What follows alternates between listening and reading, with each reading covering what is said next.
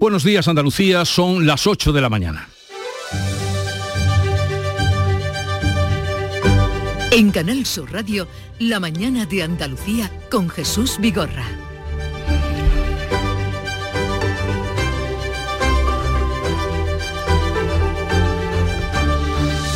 Lula da Silva ha ganado las elecciones presidenciales en Brasil. El veterano fundador del Partido de los Trabajadores ha vencido a los 77 años con el 59,9% de los votos frente al 49,1% del actual presidente Jair Bolsonaro. La fiesta ha continuado durante toda la madrugada nuestra, noche allí, una victoria por la mínima, 60 millones de personas han votado a Lula, 58 millones a Bolsonaro, con lo que 2 millones hay de diferencia de los 127 millones de votos emitidos, unas magnitudes aquí muy difícil de entender.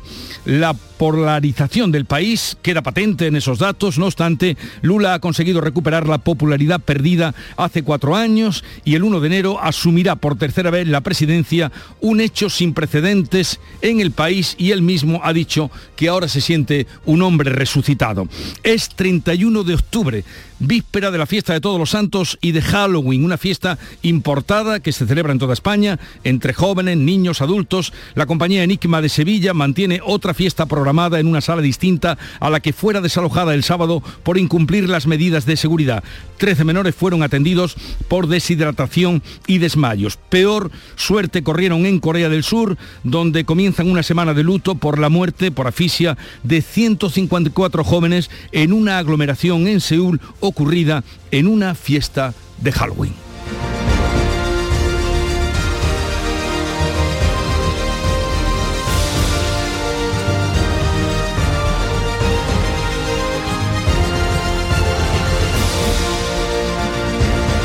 Social Energy.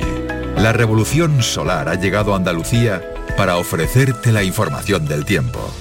31 de octubre, lunes, último día del mes, día de Todos los Santos, víspera del Día de los Difuntos, en el que vamos a tener cielos con intervalos de nubes altas aumentando a nubosos de oeste a este durante el día y con probables precipitaciones en el extremo occidental y en las sierras del noroeste. No se descartan lluvias, además en las sierras orientales. Las temperaturas máximas bajan en la mitad occidental, irán sin cambios en las demás zonas de Andalucía. Los vientos soplan de levante en el litoral mediterráneo y variables flojos en el resto. Seguiremos rozando 30 grados en algunos puntos de Andalucía. El otoño llegó y vas a decir no a la subida de luz. Ahora ilumina tu hogar noche y día consumiendo tu propia energía y ahorra hasta el 90% en tu factura de luz gracias a nuestras baterías premium. Instalaciones garantizadas 25 años. Pide ya tu estudio gratuito en el 955 44 11 11 o socialenergy.es y aprovecha las subvenciones disponibles. La revolución solar es Social Energy. Y vamos a conocer cuál es el estado de las carreteras a esta hora de la mañana, 8:03. Conectamos con la Dirección General de Tráfico. Nos atiende Lucía Andújar. Buenos días. Muy buenos días. Hasta ahora encontramos circulación fluida y cómoda en toda la red de carreteras de Andalucía. Las entradas y salidas están totalmente despejadas, al igual que la red principal o secundaria o los accesos a los pequeños núcleos urbanos. Pero desde la DGT les insistimos, mucha precaución al volante.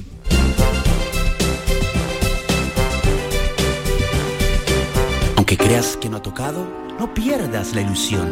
Mira al otro lado, ahí va, está premiado, ahora tienes más opciones de ganar. No hay lado malo en el nuevo cupón, por los dos lados puedes ser ganador.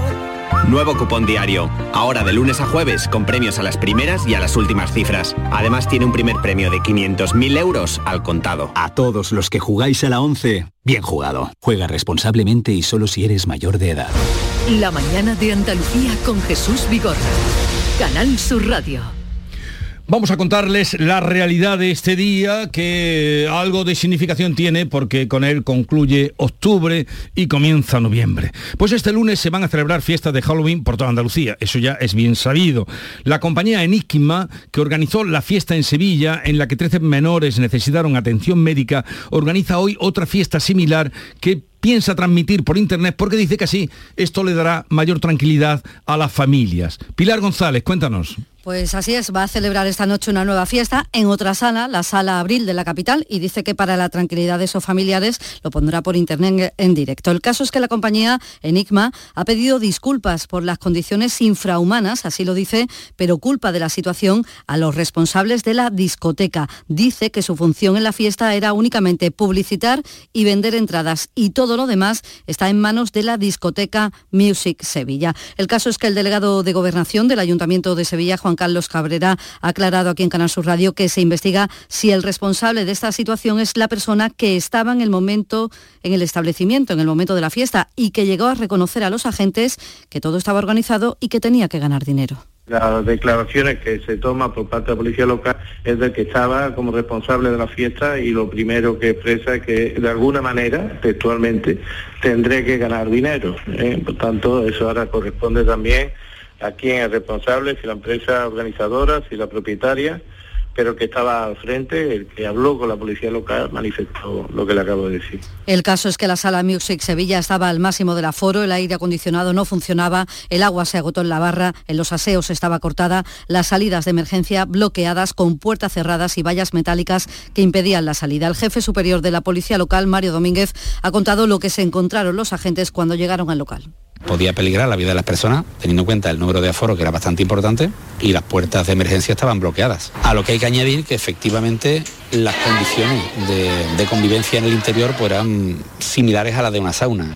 Las asistencias médicas fueron en su mayoría por cuadros de deshidratación, que en algunos casos terminaron en desmayo. 2 de los menores fueron incluso trasladados al hospital.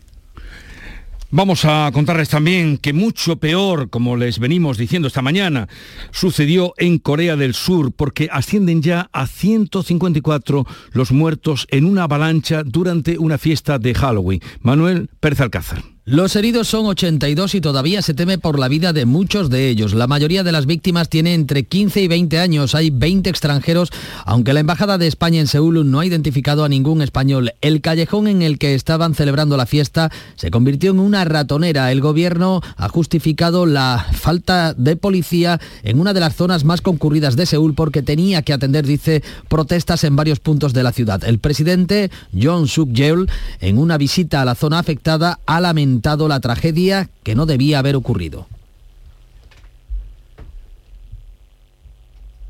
Escuchamos las declaraciones del presidente de Corea del Sur. Es un verdadero desastre, una tragedia que no debía haber ocurrido en el centro de Seúl anoche. Rezo por el reposo de los fallecidos y espero que los heridos se recuperen pronto. Pues en este punto vamos a saludar a Mónica Davis, que es una chica que nació en Miami, que vivió mucho tiempo en Sevilla, que se mueve en el mundo de la música, también en el mundo de la enseñanza, y que nos atiende gentilmente desde allí. Mónica Davis, buenos días. Hola, buenos días. Lo primero, gracias por atendernos. ¿Qué hora es en Seúl? Pues ahora mismo son las 4 y 8 de la tarde. Las 4 y 8 de la tarde. Oye, ¿vivías cerca de donde se ha producido este desastre? Creo incluso que tenías pensado ir, pero al final no fuiste. Sí, efectivamente. La fiesta de Halloween aquí en Corea, sobre todo en la zona de Itaewon, es muy famosa, es una cosa muy grande que se hace todos los años.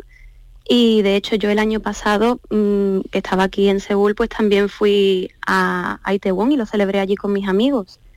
Pero este año, el viernes, empezó a haber demasiada gente en la zona de fiesta y yo y mis amigos teníamos pensado ir el sábado. Entonces el sábado ya, pues con todos los disfraces puestos y con todo, estábamos pensando a ver qué hacíamos y al final, pues viendo el percal de la cantidad de gente, pues decidimos cambiar en el último momento de destino y nos fuimos a Hongde, que es la otra zona de fiesta que hay en Seúl.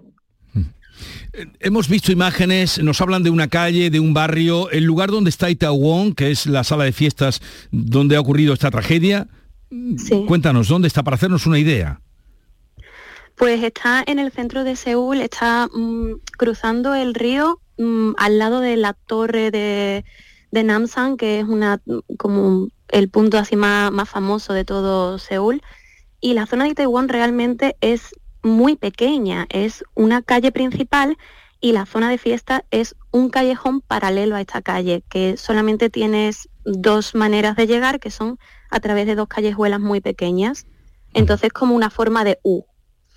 Y claro, pues ayer se reunieron allí más de 100.000 personas con muy poca supervisión policial, y se ve que, claro, la gente pues estaba entrando y saliendo dentro de los mismos callejones, en vez de tener pues un sentido de que se entra por aquí y se sale por el otro callejón, pues estaban entrando y saliendo a la vez. Yeah. Y claro.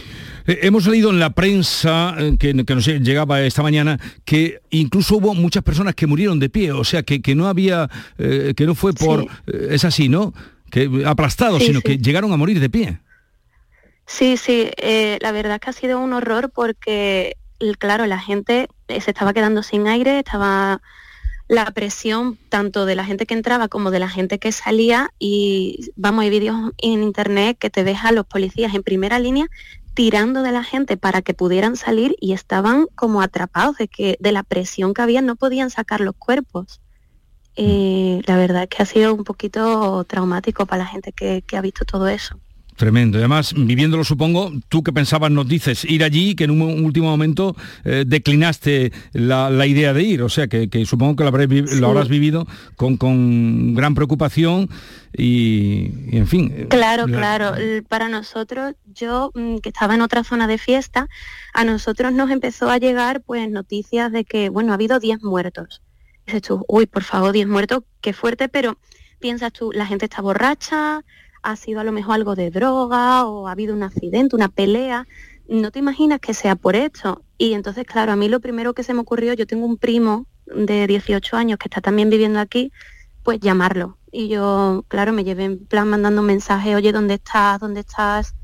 Y nada, al final no había ido allí, pero claro, cuando ya después pasó todo y empezaron a salir tantos muertos de tantas nacionalidades, pues era ahora el trajín de escribirle a todo el mundo, porque todo el mundo iba a Itaewon. A mí me pasó que un amigo mío americano, cuando empezaron a salir que había americanos muertos, digo, por Dios, que me he llevado un día y pico sin saber de mi amigo, que no sabía dónde estaba, pero afortunadamente había sido un problema del teléfono y había podido salir de Itaewon. Pero claro, el susto te lo lleva. Aquí el dato que se está dando es 154 muertos. ¿Hay más? ¿Qué datos se están barajando ahí? De momento es lo que están diciendo, vale. Aquí, 154 muertos, con posibilidad de que siga subiendo, porque ha seguido subiendo desde el sábado. Mónica Davis, muchas gracias por atendernos desde Seúl. Gracias y un saludo desde esta tierra que tú también conoces. Un beso muy grande, muchas gracias. Adiós. Mónica Davis, que nació en Miami, pero larga parte de su formación la pasó precisamente en Sevilla. Y hoy se cumplen 10 años de la tragedia de la fiesta de Halloween del Madrid Arena, recordarán, en el que murieron 5 chicas. Beatriz Galeano. El promotor de la fiesta, condenado a 4 años de cárcel, está en libertad desde 2020. Los otros 4 condenados también han cumplido ya sus penas. Tras el suceso dimitieron 4 cargos, entre ellos el entonces concejal de Seguridad, Pedro Calvo, y el que fuera vicealcalde de Madrid, Miguel Ángel Villanueva, por su vinculación a Miguel Ángel Flores, el promotor del evento mortal. Así recuerdan la tragedia algunos testigos. Cuestión de media hora se empezó a llenar la sala completamente. Porque es que no te podías mover, te iban todo el rato empujando, no podías andar, y cuando intenté entrar abajo pues ya se formó todo eso. Pues ya no podía salir, me intentaban tirar, todo el mundo tirando de mí, pero no salía. La justicia determinó que la tragedia se produjo por el sobreaforo. Esta es la parte negativa de las fiestas, pero hay también la lúdica. A mitad de un puente festivo como este, para muchos, la ocupación hotelera ha estado por encima del 80% durante el fin de semana. Antonio Catoni. Este lunes no hay clases en las capitales de Almería, Huelva y Málaga, y en toda la provincia de Granada. El fin de semana ha registrado datos de ocupación del 80% en municipios como Córdoba, una cifra ligeramente inferior, según la Asociación de Empresarios de Hospedaje, a las anteriores fines de semana del mes de octubre. Solo Córdoba y de viernes a domingo, 3 días que hemos podido aprovechar, es lo que me esperaba, la verdad, y hemos comido de escándalo. Tenemos puente y estaremos estos días, pero bueno, a disfrutar del buen tiempo y de vuestros monumentos. Pues ver un poco la ciudad así en general. porque estamos tres días. Hemos venido al puentecito. Yo soy de aquí, el gallego, a enseñarle un poquito lo bonito de aquí. Pese al buen tiempo de este fin de semana, la comarca de la Sierra de Aracena y Picos de Aroche suele ser el principal destino por estas fechas en la provincia de Huelva. Tiene libre a estas alturas la mayoría de sus alojamientos para los próximos días del puente. Sebastián Forero. Pues quizá el desconcierto de las altas temperaturas de estos días, Jesús, sea una de las causas de esa baja ocupación hotelera en la última parte del puente, en la sierra. Aunque el inicio del puente ha sido bueno, como comentabas, el sector vinculado al turismo está preocupado por esa floja ocupación hotelera que se registra por el momento para la segunda parte de este puente festivo de Todos los Santos. Nos lo ha contado Cinta Aguilar, la presidenta de la Asociación de Empresas Turísticas de la Sierra de Aracena y Picos de Aroche. Los puentes no suelen haber segundas partes, un puente son 3-4 noches y se da esa estancia. Bueno, pues en este puente de Todos los Santos se han dado las dos noches del primer fin de semana, o sea, del fin de semana, y la segunda parte, por así decirlo, bueno, pues la tenemos todavía ahí que, bueno, con reservas de última hora algo más se podrá cubrir, entiendo. Por cierto, sepan también que el mes de octubre cierra la temporada estival con una ocupación hotelera media en la provincia nubense muy cercana al 45%. El dato mejora las previsiones del sector. Apúntate a la revolución del mueble en Andalucía. Almacén de oportunidades a precios insuperables. Exige tus muebles y llévatelos al momento. Dormitorios, salones, juveniles, sofás, armarios, colchones, todo a precios de almacén. Almacén de oportunidades. Ya estamos en Jaén, Granada, Almería, Córdoba y muy pronto en toda Andalucía. Andalucía registra exportaciones en récord. Para seguir creciendo, no te pierdas Estenda Global, el mayor encuentro sobre comercio exterior de Andalucía que se celebra los días 16 y 17 de noviembre en Málaga. Inscríbete en www.estendaglobal.es. Impulsa tu empresa en el mundo. Andalucía se mueve con Europa. Unión Europea, Junta de Andalucía. La mañana de Andalucía con Jesús Vigorra.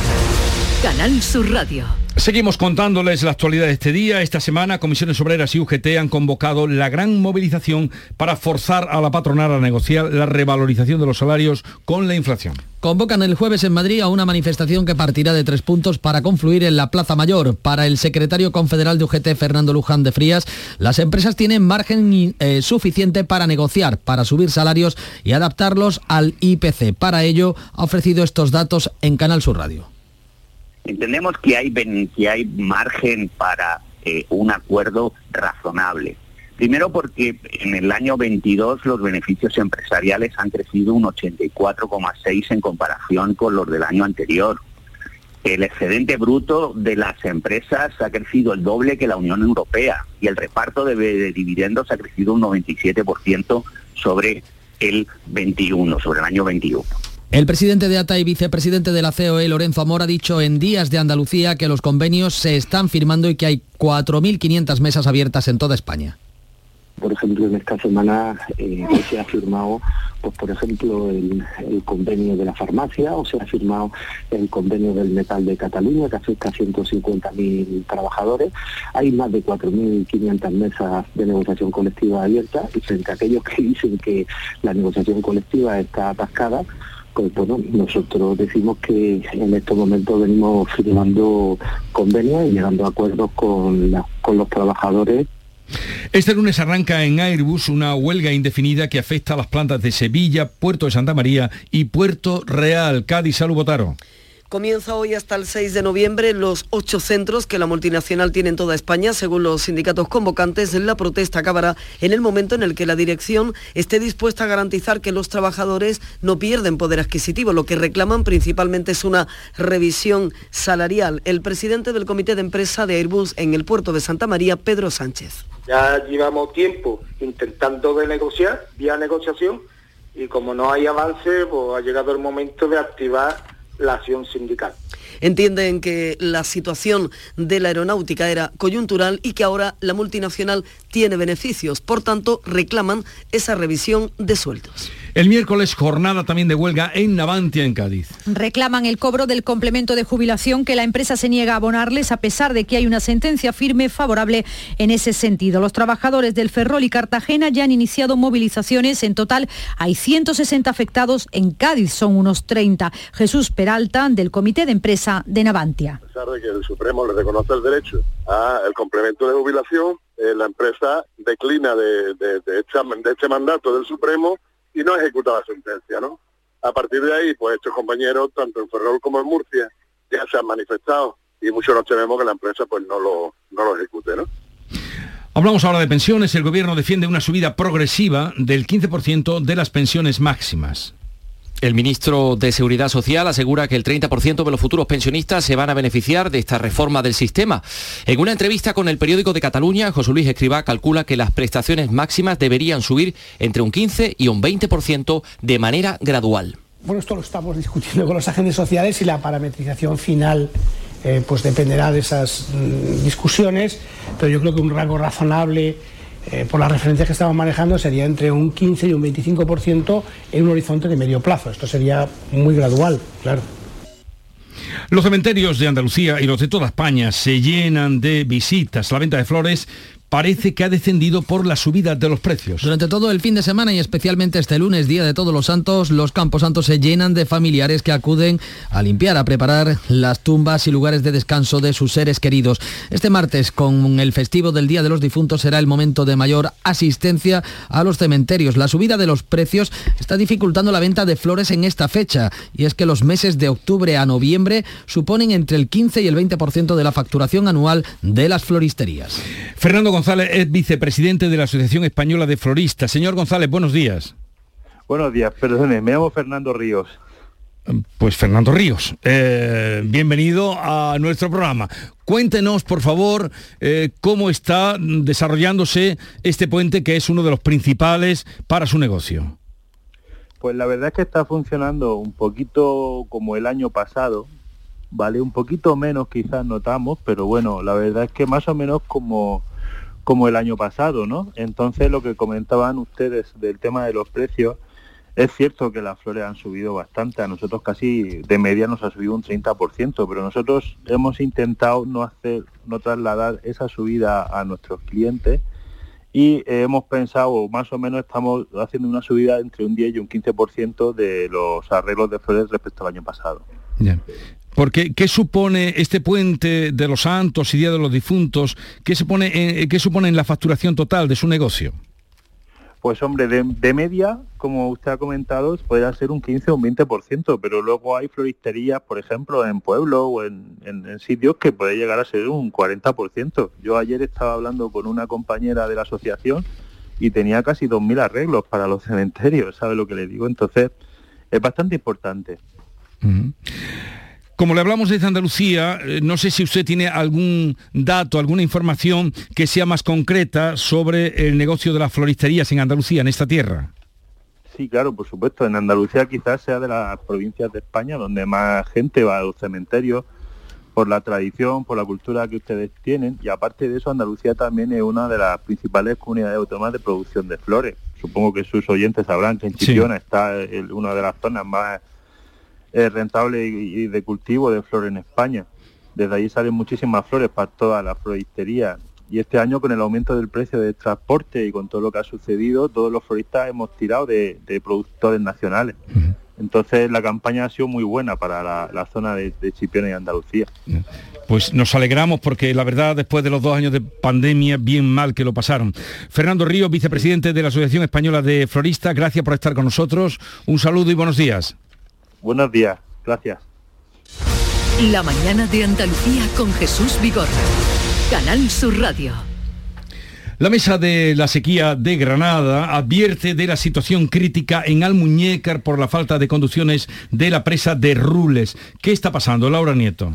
Pues que no llueve, y en Almuñécar, por ejemplo, es que se están salinizando los acuíferos. El presidente de la mesa por la sequía, Fernando Delgado, asegura que en el entorno de Granada el papel que juegan Sierra Nevada y los acuíferos de La Vega permiten un abastecimiento garantizado de momento.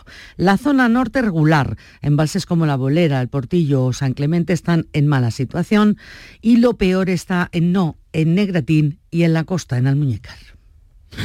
Andalucía ha tenido que sacrificar 3.000 vacas lecheras por el alza del coste de la producción por la sequía. Este miércoles se reúne el grupo de trabajo para la sequía. Las organizaciones ganaderas reclaman ayudas urgentes y que se establezca un precio justo. Las explotaciones bajan su producción a las peores cifras desde 2013.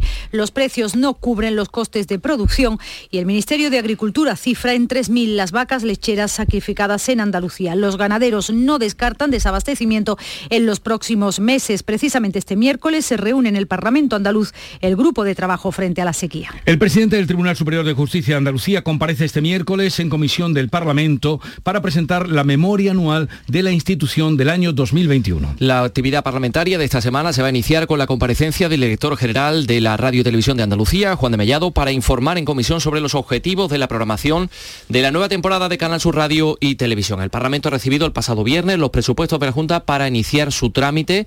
El secretario general del PP, Antonio Repullo, ha vuelto a ofrecer la mano tendida al resto de fuerzas parlamentarias para introducir mejoras. Asegura también que los fondos europeos se van a utilizar íntegramente para aliviar la situación social de los ciudadanos que lo están pasando mal con esta crisis. La mitad de los votantes del PSOE rechazan rebajar el delito de sedición, según una nueva encuesta del Mundo. El asunto ha sido la causa de la ruptura de las negociaciones para renovar el Poder Judicial. El rechazo a una reducción de las penas por sedición es compartido por los votantes de todos los partidos, a excepción de Unidas Podemos. Los más contrarios son los votantes de PP, de Vox y de Ciudadanos, pero también el 49% de los que votan al Partido Socialista. En total, el 57,4% de los encuestados reniega de esta reforma.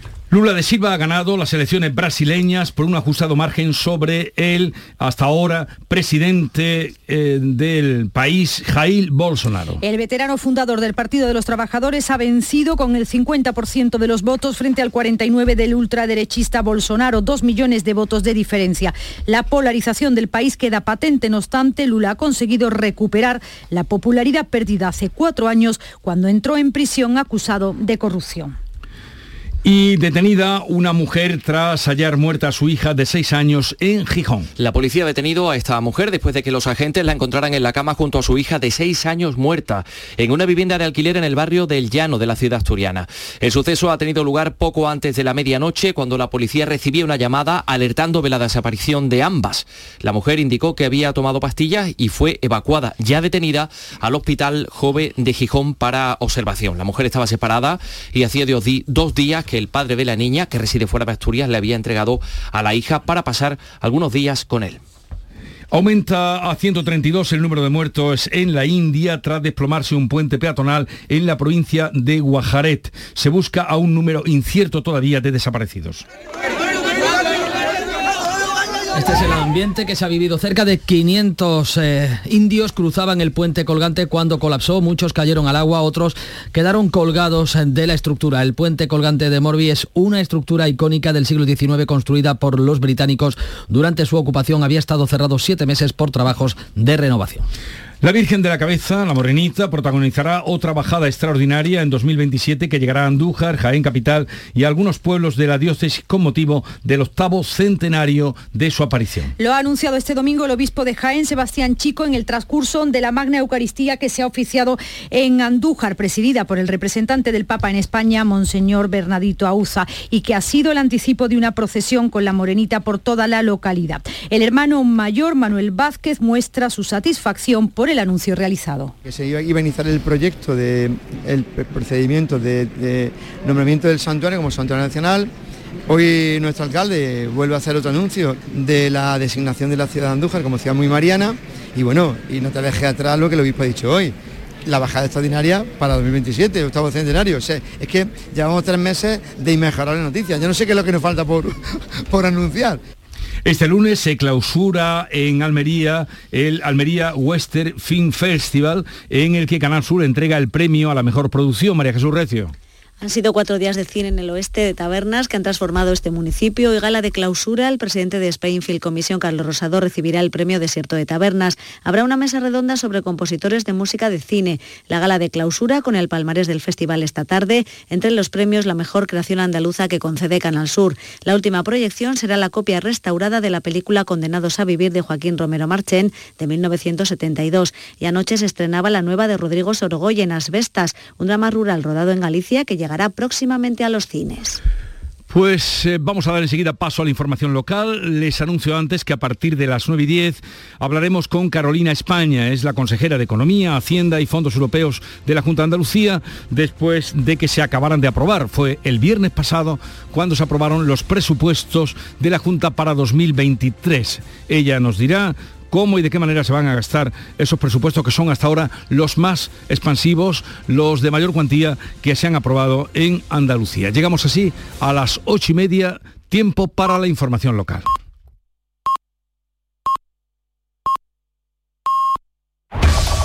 En la mañana de Andalucía, de Canal Sur Radio, las noticias de Sevilla. Con Pilar González.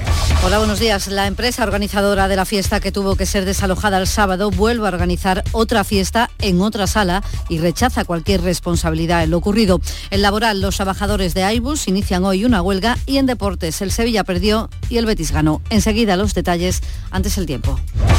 Tenemos intervalos de nubes altas, la máxima prevista es de 28 grados en Lebrija y Morón, 26 en Écija y en Sevilla. A esta hora tenemos 17 grados en la capital y en cuanto al tráfico es fluido.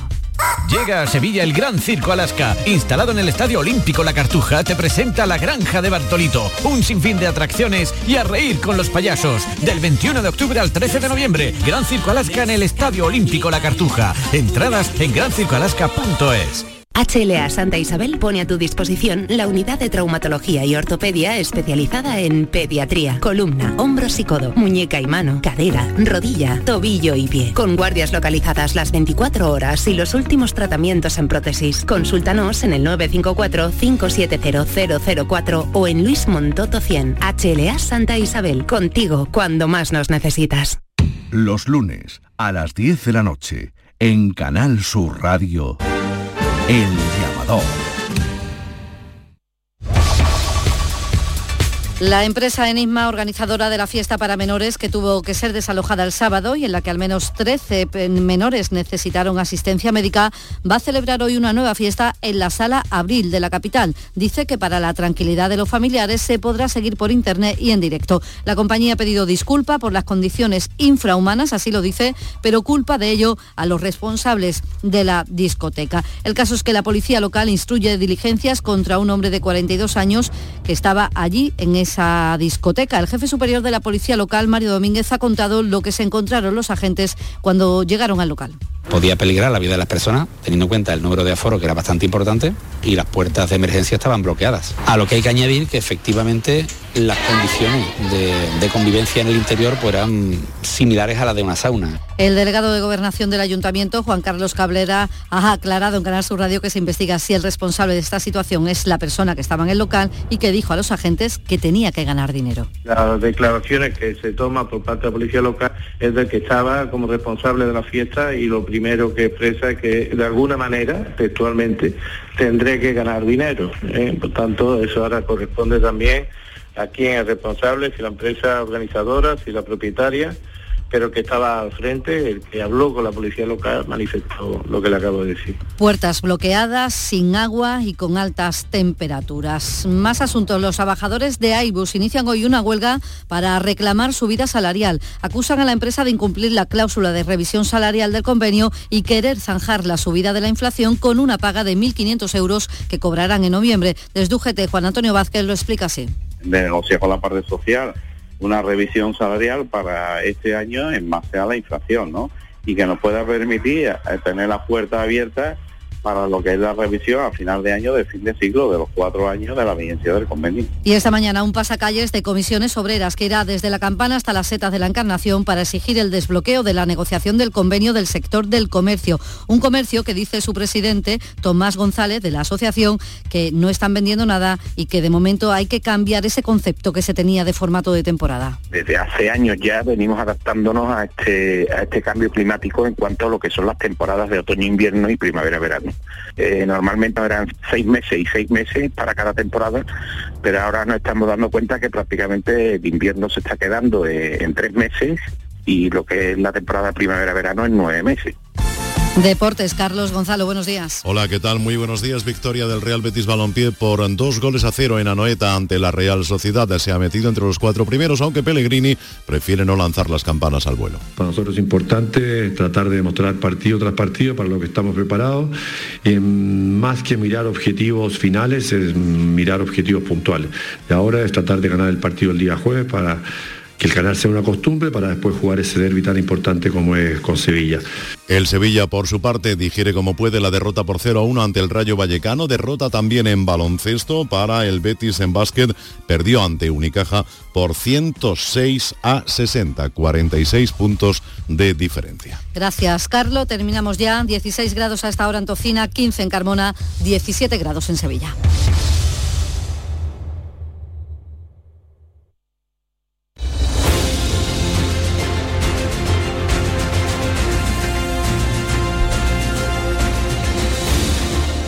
Ocho, 35 minutos de la mañana. Enseguida abrimos tertulia de actualidad sobre los temas que les venimos contando hoy con Javier Caraballo, Amalia Bulnes y Antonio Suárez Candilejo.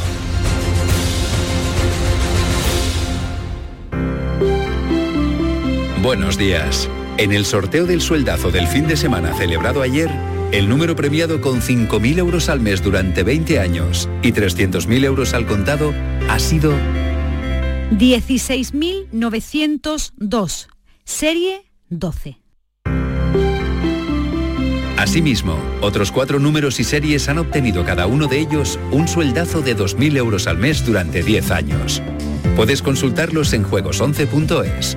Hoy, como cada día, hay un vendedor muy cerca de ti repartiendo ilusión. Disfruta del día. Y ya sabes, a todos los que jugáis a la 11, bien jugado. Apúntate a la revolución del mueble en Andalucía. Almacén de oportunidades a precios insuperables. Exige tus muebles y llévatelos al momento. Dormitorios, salones, juveniles, sofás, armarios, colchones, todo a precios de almacén. Almacén de oportunidades. Ya estamos en Jaén, Granada, Almería, Córdoba y muy pronto en toda Andalucía. Cuando el río suena, lleva. El agua es esencial para nuestra vida, pero no es inagotable. Pasemos del dicho a los hechos. Cuidémosla. Campaña de sensibilización en el consumo de agua. Junta de Andalucía. Foro Flamenco de Canal Sur. Este 4 de noviembre descubre 3 artistas del flamenco. La voz de Reyes Carrasco, el baile de Manuela Carrasco, hija, y a la guitarra Álvaro Mora con sus correspondientes acompañamientos. Desde las 5 de la tarde en el Teatro Fundación Cajasol. Entrada gratuita con invitación. Recogida en la taquilla de la Fundación Cajasol, calle Álvarez Quintero, Sevilla. Foro Flamenco de Canal Sur. Con el patrocinio de la Fundación Cajasol. ¿Y tú? ¿Qué radio escuchas? Despierta tu mente, descubre la realidad. El Vigorra, me encanta escucharlo. Y escucho Cambio Climático. Cuando estoy trabajando escucho a Mariló, que me encanta, el programa de por la tarde, por la noche Cremades. Rafael Cremades, Claudio y Mariló son fantásticos. Canal Sur Radio, la radio de Andalucía. Yo escucho Canal Sur Radio.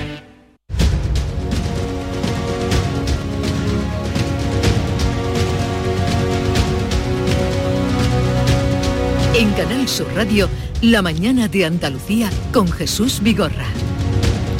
Y con Amalia Bulnes del diario El País. Buenos días, Amalia. Hola, ¿qué tal? Muy buenos días, Jesús. Bien, bien. ¿Qué tal por Cádiz? Pues desde Cádiz te saludo, sí señor. Yo me alegro que estés en tan buen lugar. Muy buen lugar, muy buen sitio y muy buen día, que decías tú que hemos importado la fiesta de Halloween, pero aquí es muy importante la fiesta de Todos Santos, ya. Como le llaman aquí. Y nada, a ver cómo se depara el día. Sí, mantienen esa costumbre y celebración de Todos Santos.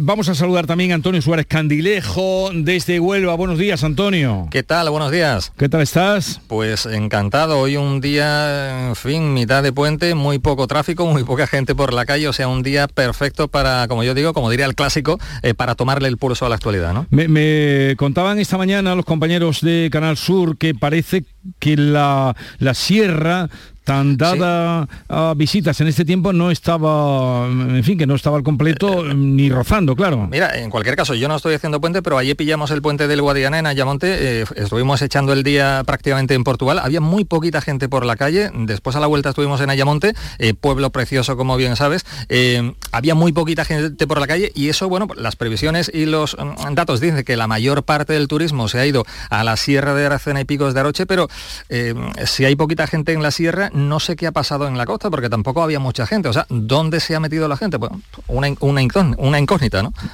Sí, sí. O sea que muy poquita gente por todos lados. Yo no sé si esto también influye un poco de que la cosa económica está regular y la gente... No, toquemos eso, porque a ojímetro me cuentan aquí cosas que no paran los tertulianos, que transitan las calles y la urbe, como Javier Caraballo, que se ha hecho urbanita últimamente, del Confidencial. Javier Caraballo, buenos días. Caraballo, querido. Hola, sé que está ahí, por eso insisto, sé que está ahí. Yo creía que lo tenías a tu ladito. No. Hoy estoy aquí solo en la isla de la melancolía. Hola. Hola, Caraballo. Hola, Javier. Muy buenos días. Javier, que decía buenos días, que te has hecho urbanita y que es ahí quizá donde se concentra el mayor número de gente, ¿no? A ojímetro. No, pero yo urbanita nada, yo soy más de campo que un pie de olivo. Que no... Sí, urbanita sí, no, te encuentro en el aeropuerto de Bilbao, tan pronto... Eso sí, me gusta mucho viajar y estos días he estado con unos amigos en Navarra, que me encanta Navarra, Pamplona, Estella, que son sitios maravillosos. Pero desde ya, como es puente, yo tengo que estar aquí, al pie del cañón, en Canal Sur, Alcalá de Guadaira. Él es de pueblo, Javier es de pueblo, vamos, de siempre. De pero se escapa. Bien, tenemos muchos asuntos, o no sé, muchos, pocos, o algunos muy destacados, pero me gustaría empezar con este triste suceso que esta mañana hemos conocido y hemos contado. Detenida una mujer tras hallar muerta a su hija de 6 años, la policía ha detenido en Gijón a esta mujer y parece en una vivienda de alquiler del barrio El Llano de la ciudad asturiana. El suceso ha tenido lugar poco antes de la medianoche y parece que esta mujer habría, en principio, ¿no?, supuestamente, con todo habría podido ser la autora de la muerte de su hija, ¿no? Bueno, a mí nos faltan todavía detalles, yo quiero ser prudente, como siempre hay que serlo con este tipo de noticias. Lamentar, por supuesto, y fundamentalmente la muerte de los menores. En este tipo de tragedias que la apaguen, ¿no?, hablando con un lenguaje coloquial que nos entendemos todos, que al final las víctimas sean los hijos, sean menores de edad, tan desamparados muchas veces en este tipo de cuestiones, pues nos tiene que hacer reflexionar seriamente, ¿no? Sí, yo pienso que realmente terrible lo poco que se ha conocido, como bien decía Amalia, sobre este asunto. Una niña de 7 años que al parecer, bueno, pues la ingesta de barbitúricos ha sido el detonante de esa muerte y la madre, como estamos comentando, ha sido detenida por su presunta implicación en los hechos. Yo no sé si esto podría ser achacable a la salud mental de la madre. En cualquier caso, estamos asistiendo ya a demasiados hechos de este tipo que nos ponen la piel de gallina y preguntarnos qué podemos hacer el resto de la sociedad para intentar evitar que se produzcan casos de este tipo. Pero ya digo, es una noticia que se está conociendo, no hay muchos datos y opinar sobre algo de lo que no conocemos realmente mucho es un atrevimiento, ¿no?, creo. Sí, no, más allá de que no recuerde lo del caso de el caso Basterra, Asunción Basterra, me creo que era, que de Galicia, que fue terrible, o el de Córdoba, pues no hay más semejanza, más que lo que puede sobrecoger un suceso de esta naturaleza, pero en fin, nada más que eso. No. Yo creo que estadísticamente, por suerte no es que haya, estos casos llaman muchísimo la atención y se convierten pronto en la primera noticia de las portadas, pero estadísticamente no tienen relevancia, vamos, hay otro tipo de sucesos que sí son más preocupantes. No, es señalarlo simplemente o gravemente porque continúa en nuestra sociedad, ¿no? Una niña, el padre la entrega hace 2 días y aparece muerta, parece que por lo que tenemos las noticias de ingesta de pastillas, la madre también había consumido pastillas, quizá por su cuerpo, por su sí, pero, fortaleza física no ha caído. Lo que yo no sé si en unos protocolos más exhaustivos, yo no sé si había denuncias previas en este caso, pero en cualquier caso se antoja, en fin, la primera pregunta es ¿qué pasa? ¿Qué pasaba con esa familia? ¿Qué pasaba con esos padres de esta menor? Yo no sé si los servicios sociales en este caso estaban muy cerquita de la situación, pero se están produciendo casos de este tipo donde parece que el sistema no está funcionando, ¿no? En el caso que comentábamos hace una semana en Gibraleón, ese chico con una salud mental, en fin, de aquella manera y que atropella múltiple, en 2 terrazas a mucha gente. Quizás ese joven no debería estar en la calle, ¿no? Yo no sé si... Si fallan los servicios sociales en algunos casos, ¿no? A ver, por centrar un poco el asunto, la inquietud que lleva a todo esto es algo que cuando tú entrevistas al juez Calatayud en los consultorios se ve con mucha frecuencia, con muchísima frecuencia. Hay un altísimo índice de preocupación y de conflictos familiares en la actualidad ocasionado por el comportamiento de los padres cuando se separan, que en muchísimas ocasiones utilizan a los menores para vengarse de la pareja de la que se acaba de separar, tanto de padres como de madres. Y esto el juez Calatayud lo tiene a la orden del día en su juzgado. Y muchas veces los que terminan siendo perjudicados en esa batalla de padres y madres separados son los abuelos.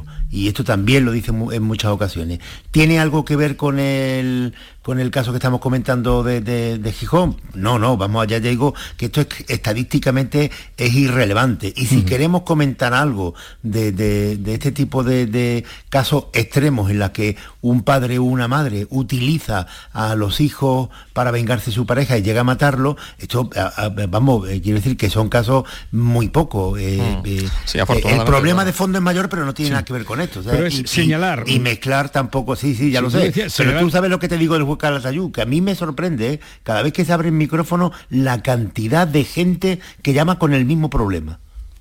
Bueno, en cualquier caso, yo creo que desconocemos ahora mismo, mientras hablamos, estoy intentando buscar si hay detalles que pudieran hacernos pensar, pues que todo esto viene desencadenado por la separación, parece ser que desde hace 2 meses entre los padres, y ahora mismo no hay datos. Entonces, que quiero ahí darle la razón también a Javier, que ahora mismo este desconocimiento, pues nos hace, por lo menos ahora mismo, pensar que es un hecho tan terrible como aislado. Son pocos, pero son tan terribles. Una niña con 6 años hallada muerta por una ingesta de barbitúricos en la cama de la madre. Es tan terrible que es cierto que nos llame la atención y que tengamos que estar comentándolo y poner el foco sobre eso efectivamente, porque nunca los menores deben ser las víctimas en conflictos muchas veces están pagando de adultos con su vida, con la pérdida de su vida que tienen por delante esos conflictos de adultos. Sí, se comentan algunas informaciones y ya termino que la mujer presentaba un trastorno de estrés postraumático crónico por los malos tratos sufridos durante años. Por eso decía lo que comentaba anteriormente, que yo no sé si en algunos casos puede ser que esté fallando el sistema, lo que es el protocolo habitual de seguimiento de personas como esta mujer que han sufrido malos tratos, ¿no? Pero claro, tampoco conocemos mucho más allá de esto, ¿no? Sí, siempre tenemos la sensación de que se llega tarde, ¿no? Cuando el desenlace es tan terrorífico. ¿Hasta qué punto pues los servicios sociales y la justicia puede intervenir? Sin datos, es que ahora mismo estamos hablando un poco a ciegas, ¿no? Pero el intervencionismo tanto de los servicios sociales como de la justicia ante casos pues que muchas veces no están denunciados, que es complicado, es complicado. Es cierto que siempre tenemos esa sensación de que se llega tarde, pero siempre cuando el desenlace ya lo tenemos delante de los ojos es muy fácil hablar, ¿no? Bien, vamos con otros asuntos, quizá las elecciones en Brasil, que llegaron tras la guerra de banderas, tras la guerra futbolera, pues Lula da Silva ha ganado las elecciones presidenciales, veterano fundador del Partido de los Trabajadores, por 50,9 frente a 49,1, o sea, el país queda polarizado completamente, y a ver cómo Bolsonaro se toma esto y a ver cómo echan a andar el país. ¿Qué os ha parecido estos datos? Primeras celebraciones por una parte, declaraciones de un hombre que tiene 77 años, que ha pasado por la cárcel y que dice, he resucitado, Lula da Silva. Bueno, a ver, yo estuve anoche siguiendo el recuento, fue un recuento de vértigo, la verdad es que no ha pasado más que lo que vaticinaban las encuestas, la batalla ha estado reñidísima a muchos, y incluso, vamos, yo creo que a cualquier brasileño le hubiera gustado una victoria, fuera la que votara cada uno, pero en cualquier caso una victoria holgada, pero no ha sido así. Yo veo en estas elecciones prácticamente un empate técnico que hace temer porque, bueno, pues que hará ahora Bolsonaro, ¿no?, que todavía no se ha pronunciado sobre el resultado de estas elecciones. Hay que recordar que Bolsonaro va a seguir en el cargo hasta el 1 de enero, esto es parecido a las elecciones de Estados Unidos que se celebran en noviembre, y el presidente que gana las elecciones no toma posesión hasta enero. Entonces hay mucho recorrido aquí que hace temer que peor aún que va a hacer Bolsonaro, que harán los bolsonaristas, ¿no? Porque ya hemos visto que todo lo ocurrido en estos últimos días de campaña pues no parece preludiar nada bueno. Yo sí le auguro, felicito desde aquí al presidente o al candidato ganador en las elecciones, Lula da Silva, a ver si es capaz de recomponer un país nada más y nada menos que de 217 millones de habitantes, que eso a nosotros se nos escapa muchísimo, con una edad media de 33 años, que entiendo que va a haber o que ha habido muchos votantes nuevos en estas elecciones, y en fin, con un país que ahora mismo está partido por la mitad. No sé. Sí, yo pienso también un poco que claro, Lula se encuentra ahora un país totalmente dividido en dos, muy polarizado como estamos comentando, y tiene un trabajo ímprobo ante sí. Yo no sé cómo van a ser los próximos tiempos con Lula, y yo no sé tampoco realmente el Lula que tenemos ahora, si fue el del principio, no olvidemos que va a ser su tercer mandato, el primer Lula tan social, tan de apoyo a las personas de las favelas y demás, o va a ser otro distinto. Tampoco, o también está por ver qué va a hacer Bolsonaro.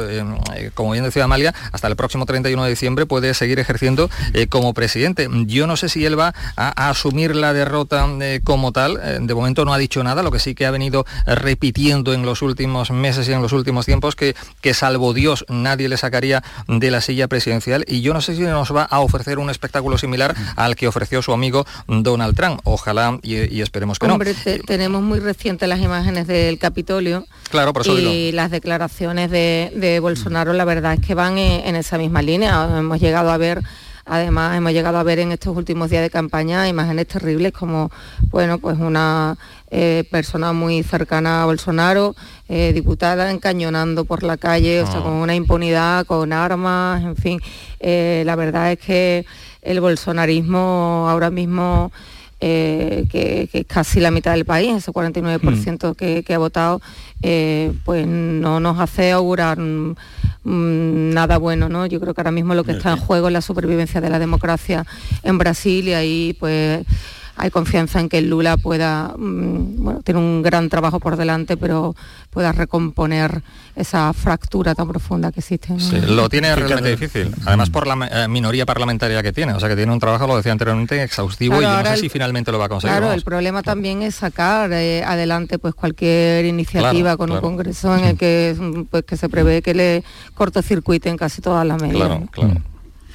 No, que cada vez que una sociedad está tan dividida y tan polarizada, es una tragedia para las sociedades cuando la política está así. La polarización es un signo en estos tiempos.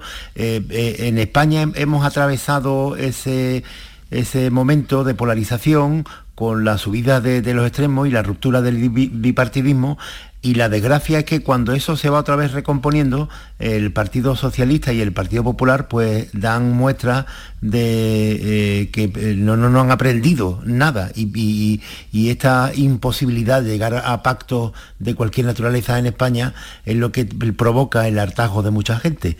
Pero bueno, tendríamos que aprender de las consecuencias que tiene la polarización. Nada que ver en cualquier caso con lo de lo que pueda suceder en España, uh-huh, de lo que le sucede en Sudamérica, en Hispanoamérica. Y en el caso de Brasil, pues bueno, estas elecciones que las ha ganado por una diferencia mínima, no sé, mínima, totalmente, 2 millones de votos. 2 millones de votos. Bueno, además hay que decir, claro, que es que en la primera vuelta Lula le sacó 3 millones de diferencia, o sea, sí, 5 sí, millones de diferencia. Y ha reducido aquí. Y ha reducido 3, o sea, ahora mismo la fractura es total, ¿no? Hoy en esta polarización hay en España, sobre todo en la extrema derecha, que está muy activa en redes sociales, lamentando la victoria de Lula da Silva. Y siguen repitiendo algo que conviene saber cuando dicen que Lula da Silva es un corrupto y es un delincuente. A ver, Lula da Silva se pasó 580 días en prisión. 580 días, pero el Tribunal Supremo de Brasil después terminó anulando, correcto, todas las condenas. Por defecto de forma. Porque el juez que lo persiguió, Sergio Moro, terminó fichando por Bolsonaro. Es decir, que lo de la condena de Lula da Silva no está absolutamente nada claro. Y si hay que opinar algo, es lo que terminó resultando, que fue un montaje de un tipo partidario de Bolsonaro, que terminó siendo senador con Bolsonaro, como el juez Sergio Moro, que fue el que lo condenó y se anularon las condenas. Con lo cual, veamos la polarización desde España con la distancia que tenemos y la prudencia que tenemos que tener ante este tipo de movimientos sociales y sin dejarnos intoxicar. De todas formas, yo, Javier, voy más allá, lo decía también, lo apuntaba anteriormente, no sabemos con qué Lula nos vamos a encontrar en este caso. Ciertamente en las últimas horas se está mostrando bastante prudente, se ha presentado en una campaña pues bastante moderada, pero lejos de aquel que años atrás incluso se dedicaba a ensalzar a Maduro y a Chávez. Sí, o sea que estamos hablando del populismo de extrema izquierda, claro, el populismo, claro, de extrema derecha, pero entre esos dos populismos, ciertamente, por lo que ha demostrado Bolsonaro y lo que ha demostrado Lula da Silva, y ya digo que yo no tengo ninguna simpatía por los populismos ni por los extremos, pero es que lo de Bolsonaro es pistolerismo, claro, directamente. Claro, claro. Yo creo que hay que diferenciar entre un señor que apuesta por la democracia y otro señor que desprecia absolutamente las instituciones democráticas y que se encomienda a Dios como si él fuera el elegido y el Mesías. Como su amigo Trump. Claro, yo creo que aquí hay que hacer una diferencia enorme. O sea, Bolsonaro ni siquiera compró vacunas en la época, en la crisis, en un país de 217 millones de habitantes con unos índices de pobreza y una desigualdad tremenda, ese desprecio por la democracia, por las instituciones y por la supervivencia de un pueblo, ¿no?